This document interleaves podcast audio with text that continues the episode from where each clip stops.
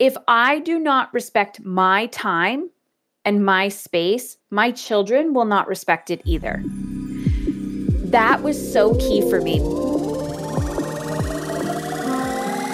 Plug into the minds of the world's cutting edge innovators, visionaries, and thought leaders, rewriting the rules of high performance at work. It's your time to make an impact. I am your host, Jason Campbell, and this is Superhumans at Work, a Mindvalley podcast. Everybody, before we start the episode, I have an important announcement to make. We are going to start a new feature on the show, an AMA at the end, where you'll get a chance to interact with me and I get to answer any question you have. AMA stands for Ask Me Anything. And so if you have any questions around your workplace, things that you want around productivity, managing your team, scaling the organization, or about me or Mindvalley, go ahead and email me the question on jason at mindvalley.com. I look forward to hearing all of your questions and we'll get a chance to interact at the end of future podcast episodes. Now let's get started. Hi, everybody. This is Jason Campbell, and welcome back to Superhumans at Work podcast. We are here and speaking about a topic that is so relevant today more than ever when a lot of people might be finding themselves social distancing, physical distancing, possibly quarantine in their home, making sure that they stay at home as much as possible, and you're carrying your work with you. And we've talked a lot about what are some of the strategies we can have when it comes to working from home, but what we want to make sure that we discuss is specifically the issues that may come up if you're having children within the home. A lot of schools are closed down, the kids are staying at home regardless of their age, and now not only have you brought your work into your house, but you also have the kids that are running around. Is it bad to ignore them while you're doing your work? Are there specific strategies we should apply? How do you get that control back? And is there any control to be had? Heather Chauvin is the CEO and founder of Mom is in Control. She's a leadership coach. She helps parents around the world, especially women, become leaders when it comes to work and taking care of the home as well. And she is in such demand these days, given that so many people have to manage the work life balance even more diligently in the case of having this pandemic happening around the world how do we get back on top? How do we reclaim our sanity? And what are some of the strategies that we can take so that we have that balance happen again and make sure that we can come out stronger than ever? Heather, thank you so much for coming on the show with me. Jason, I'm so excited to be here. Thank you for having me. Now, Heather, you've been featured on so many different publications like Huffington Post, the Oprah Winfrey Network, CTV, and you know, a lot of people see you as a role model of how to get that work-life balance, especially with having kids in the house. How did you get to this point where it seems like you have it all and you're able to teach others on how to do the same? Well, I always want to laugh when people use like balance or having it all because I think it's just a relentless pursuit and devotion to finding this form of alignment. So, I am a huge fan of contrasts. I understand that there's yin and yang. We have light and dark. We have night and day. And now we're kind of, you know, we're recording this in the middle of our quarantine when we're being forced to slow down, stay put. And for a lot of us, this is the contrast. This is what we don't want. But we're so used to finding this perfectionism, this, what is that? You know, that secret, Heather, to finding that balance. And what got me here to where I am today is I'm a mother of three. My boys are 15, 10, and 7. And I've been on this journey to answer that question, right? What is balance for over 15 years?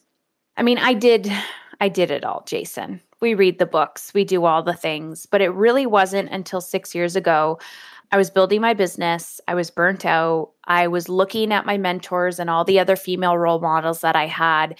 And I equated success to how many hours in a day that you worked and success to the go, go, go, go, go. And it burnt me out. And I was diagnosed with a stage four cancer. My life was totally white clean, like the slate was white clean. It was kind of my own quarantine where I had to stop, I had to reassess, and I kept asking myself, Heather, how do you want to feel? How do you want to feel in your life, in your relationships, in your business, when you wake up in the morning and you put your head on the pillow at night.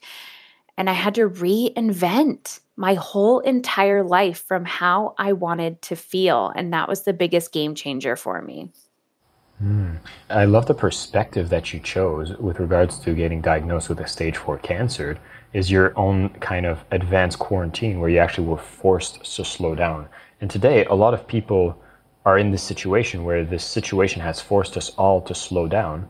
What are some of the things that people should be looking at when they're trying to find what to do now that I have my work at home, I have my kids at home, and particularly you're expecting a slow down, but it might seem like things are crazier or busier or chaotic. What am I supposed to do here?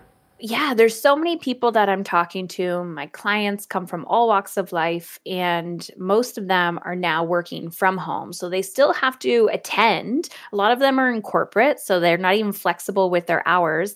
You know, it's like the nine to five, plus they have to be the mom, plus they have to cook the meals, and they have a partner there, but their partner may or may not be working just as much as they are. And there's a lot going on.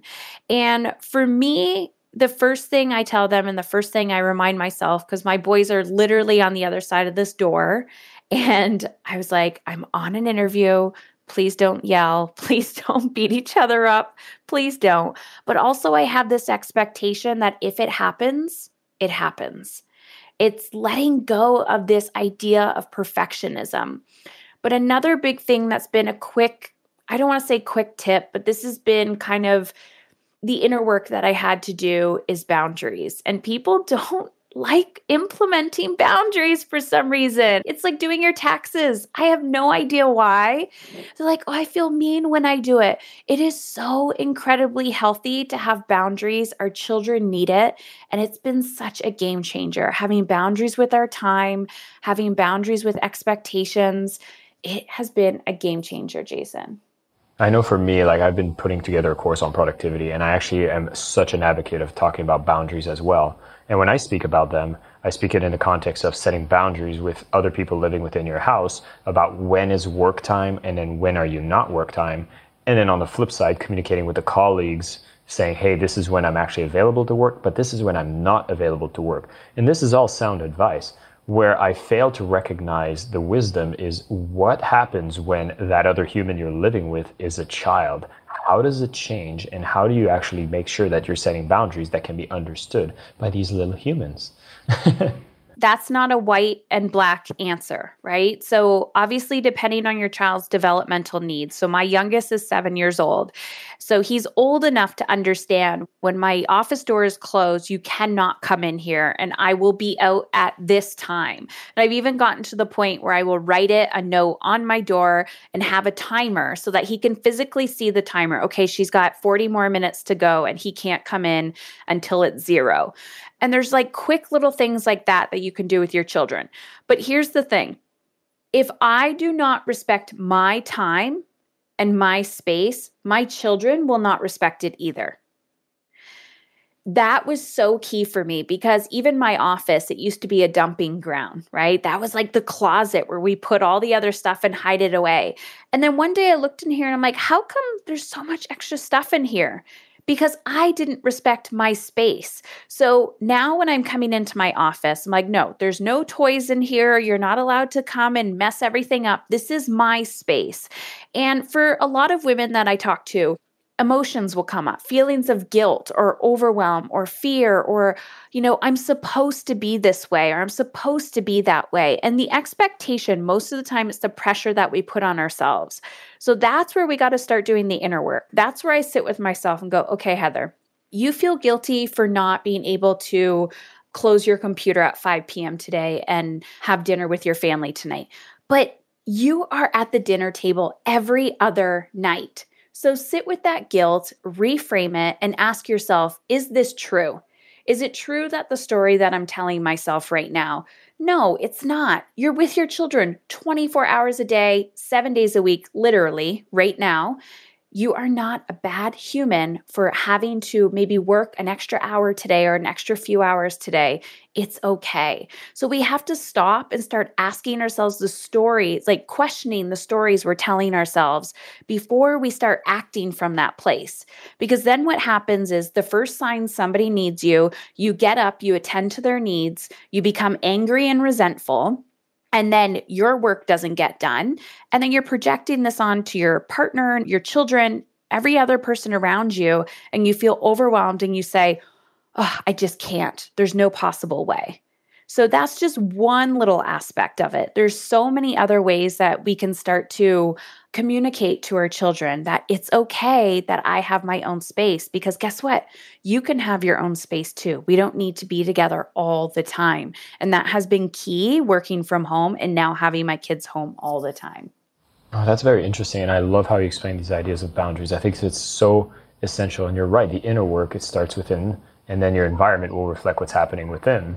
And so I'm sure there's a lot of people that are listening to this and maybe thinking like, okay, that sounds nice, but if I do that, like my kid's going to throw a tantrum, or it just seems like when you start bringing in boundaries, it sounds like it might be an uphill battle at the beginning before the beauty of actually having respect of boundaries. How does that dynamic typically play out? And are there anything else we should know in the process of setting them initially?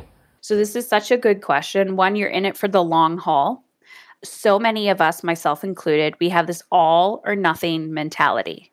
You go to the gym once, you go for that run once, you expect to be able to run a marathon the next day. I am guilty of it myself, right? You're like, I ate vegetables today. Why do I not feel amazing? I drank my water. It's the same thing with these boundaries. But one important thing we need to realize is that our children are allowed to feel their uncomfortable emotions. They're allowed to feel their big emotions. And this was my biggest like trigger when I became a parent. When my son was angry, I totally took that on as my own. I'm like, what did I do wrong? No, he's angry because he's allowed to be angry. He's upset because he's allowed to be upset. He's anxious because he's allowed to be anxious. Now, I come from the social work world, so I'm not talking about big behaviors and diagnosis and things like that. I'm talking about the normal human emotions that a lot of times as parents, we're in there trying to protect our children from every quote unquote negative emotion that they feel. And a lot of us have been pushed into this all of a sudden, working out of the home, now working in the home. So expect chaos. First of all, transition is going to take a little bit of time. And mommy's going to go into her office for 30 minutes Awesome. Let them have that tantrum. Feel it. Go in your car if you need to. like, do what you need to do. You might actually just be sitting in your office with noise canceling headphones, not getting any work done because you're so triggered. But what you've done is you set that boundary. The next time you go in, mommy's going to be in there for 30 minutes. You get in there, ooh, it might actually be worse. The point is, you have to continuously implement these boundaries so your children know what to expect. Are you familiar with Josh Shipp, Jason? Have you ever heard of him? No, I have not. So he's this amazing author. He talks a lot about raising teens. And I will never forget this quote or kind of analogy or metaphor. But he said, Raising children is like being on a roller coaster ride. Well, one, we all know that. But two, that lap bar, the first thing you do when you get on a roller coaster, when they push it down, is you hang on to it, right? You shake it, you make sure that it is going to hold you. That is what children are doing to our boundaries. They want to make sure that you're going to hold them. They want to make sure that mom means business when she says, honey, I need 30 minutes. You can play by yourself. With practice and consistency, they will eventually get it. But the hard part is being consistent when you feel guilty. You have to be able to sit with yourself as well. Heather, that's so powerful. And I think it takes a certain level of trust that the process brings the goal over the long term, as you said, which is going to create less chaos. And then everybody's going to have a clearer understanding of when you are on work mode. Is that it? Yeah. And you have to be focused on the end goal. For so many of us, myself included, when you jump into personal development, we want the end goal, right? You think you start meditating because you want that mental clarity after three minutes, your first try. We think these things with parenting too, like, what am I doing wrong? Why can't I get this right? But the magic is in the action and, yes, the consistency. So there is this form of, persistence and patience and trusting the process. But more importantly than that, you have to really trust yourself and hang on to why am I doing this in the first place? Why am I holding these boundaries? Not only so that I can get work done, but that my children know I'm not going to be at their beck and call and I'm, you know, a safe distance away. So it's so important for their development, but also for your mental health as well. So knowing your why is essential. And as we build those moments of like, resiliency and like, I can't handle this. I feel so guilty. You begin to trust yourself more. So there is trust in the process as well. Love it.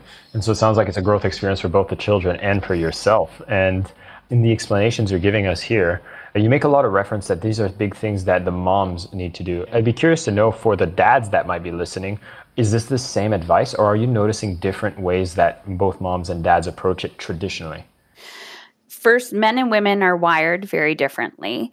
Every parent, male, female, whoever you are, I mean, not everybody is male, female. So, whoever you are, you're going to have your own way of parenting, right? It is so, so important that you ask yourself, does this feel good? And one of the biggest things that I receive from women is my husband or my partner doesn't want to parent this way. And I say, just keep being you. But my husband and I have been married for almost 14 years now. And for so long, I thought he needed to parent a certain way, and he was allowed to parent the way that he wanted to parent. But the truth was, as I started integrating this work and becoming more conscious and mindful of my parenting and the relationships that I have with our children, I noticed that he started to pick up on that and ask me questions as well. So our children need to experience both the male and female energy in any relationship. The number one feedback that I receive is you need to become the person you most desire your children to be. So men receive it very differently, but it is 100% possible to have a kind, loving, compassionate, respectful relationship with your children without traditional ways of punishment and yelling all the time to get their attention. And whether you are male or female, it's okay. Just ask yourself, what is the relationship that I want with my children? And start asking yourself, what do I need to implement in order to make that happen? And yes, male and female will approach it very differently, and that's perfectly fine. I wanted to end this with maybe some perspective on what are the necessary things that people should be looking to communicate with their colleagues when you are a parent that would allow them to have a better sense of understanding in this current situation and without necessarily being something that distracts the rest of the workplace as well. Are there certain key communication points that need to happen? This is such a good question. So, before you even communicate anything, there's something about being proactive instead of reactive. And I think having a general flexible routine is really, really important. And if right now, because what is going on, you have to have your child on screen time for a few hours a day because you do not know how to manage it any other way, I am giving you full permission to do so. But knowing that that might not be sustainable long term but have some form of routine and then communicate that form of routine to your team, to your boss, to your colleagues, whoever you have to communicate that to. I always say over communicate and have those uncomfortable conversations. And it's really okay to tell people how you're feeling. So if you're not coping well and you know you're not going to be able to work your regular hours, but you might be able to get it in on certain days, or maybe you're doing, you know, partner shares with your children. You're like, okay, my husband's working Monday, I'm going to work Tuesday, or you're a solo parent, just be honest with what's going on. Communicate, collaborate with your team, with your boss, and you can come up with something. But what happens is people retreat, the shame takes over, they don't talk about it, they hide, and they think they can do it all. You cannot do it all. over communicate and just be honest with what's going on. But bring to the table as well kind of your plan so that they can help you work around it. I love it. Being more proactive just allows everybody to see that you are being honest, you're being authentic, you're speaking it ahead of time, and then you have a better understanding if any of the issues that you have proactively communicated come up. There's a better sense of understanding in the process. I'd love to close this off with maybe asking you one more question, which is what is the biggest thing that you're noticing in the shift of people being remote that people are learning in this process? And how do you think in the long term it's going to shift the way that we operate in the workplace as parents in the future? Yeah, this has been so interesting to watch. So, kind of going back to what got me to where I am and the way that I work with people now is that I've reverse engineered my life with how I want to feel. And I front load my day and my week with activities that are going to allow me feel energized and alive and then I put work inside of there. I'm more productive than I've ever been. I'm more successful than I've ever been, but here's the thing. I have filled my cup up first. And what I'm noticing now is that if people resisted that previously by taking care of their mental health, physical health, emotional health, their relationships, now they're being forced to look at it because it's exploding in their face. And I really, truly hope that if, if and when it will, it'll go back to normal ish, we can look at what productivity really looks like because I think this grind eight hours a day, you know, forcing people from sunrise to sunset to just produce, produce, produce is not healthy. It's not sustainable. And so, if you're actually empowering your employees, if you're empowering yourself, I have a lot of the women that I work with you know, I'm teaching them these things. They're bringing it back to their team, and their boss is like, something's different inside of you. And it's truly because she's starting to lead her life the way that she wants to feel. So I think we're all being shooken up, and whatever we've avoided before, now it's not an option. We're forced to look at it and take care of ourselves. Heather, thank you so much for coming and spending a few moments with us, making us understand what are the types of things we need to do as a parent, especially as a mom, in these times that we are forced to possibly work from home and really get a hold on having the kids that are also staying at home and setting these proper boundaries. For everybody listening here, just a quick recap is really making sure that you're having these boundaries that are being set with the children when you're working from home. If you have consistency in the times that you work, as well as having the consistency of the space that you choose to work, it's very essential that you actually communicate that with your children and that you actually respect those boundaries for yourself. And then actually, when you apply them with your children, know that it is a bit of a roller coaster. There might be a bit of chaos at the beginning, but hopefully you'll be seeing adaptation, but you're going in for the long run. The long run is to make sure that there's that delimitation between the work and personal life. And when you get into that work mode, everybody within your environment understands what that means and what are the boundaries that need to be respected. It's not a magic pill that's going to happen in one take. It's going to take some time, some training. There's going to be ups and downs. But again, over the long term, you'll see that you'll be able to have a healthier environment within your home. And as you communicate proactively with your colleagues, you're going to be able to let them understand what is your current situation. Be honest with it, be proactive, over communicate it, and you'll see that there's going to be a better sense of understanding if ever there's anything that happens with disturbances, with what's happening, with what's at home.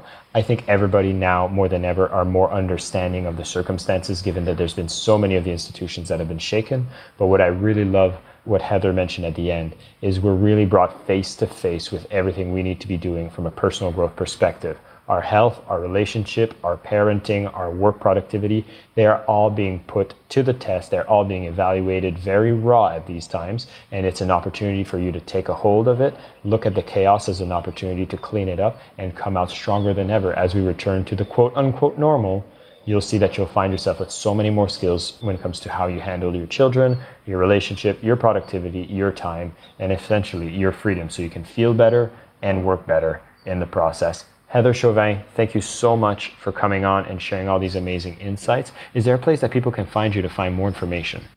Thank you, Jason. Yep, they can go to my website. So myname.com. So Chauvin is spelled C H A U V I N.com.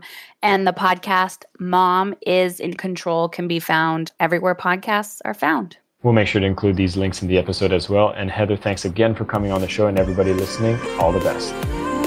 My name is Jason Campbell, and this is Superhumans at Work, a Mindvalley podcast.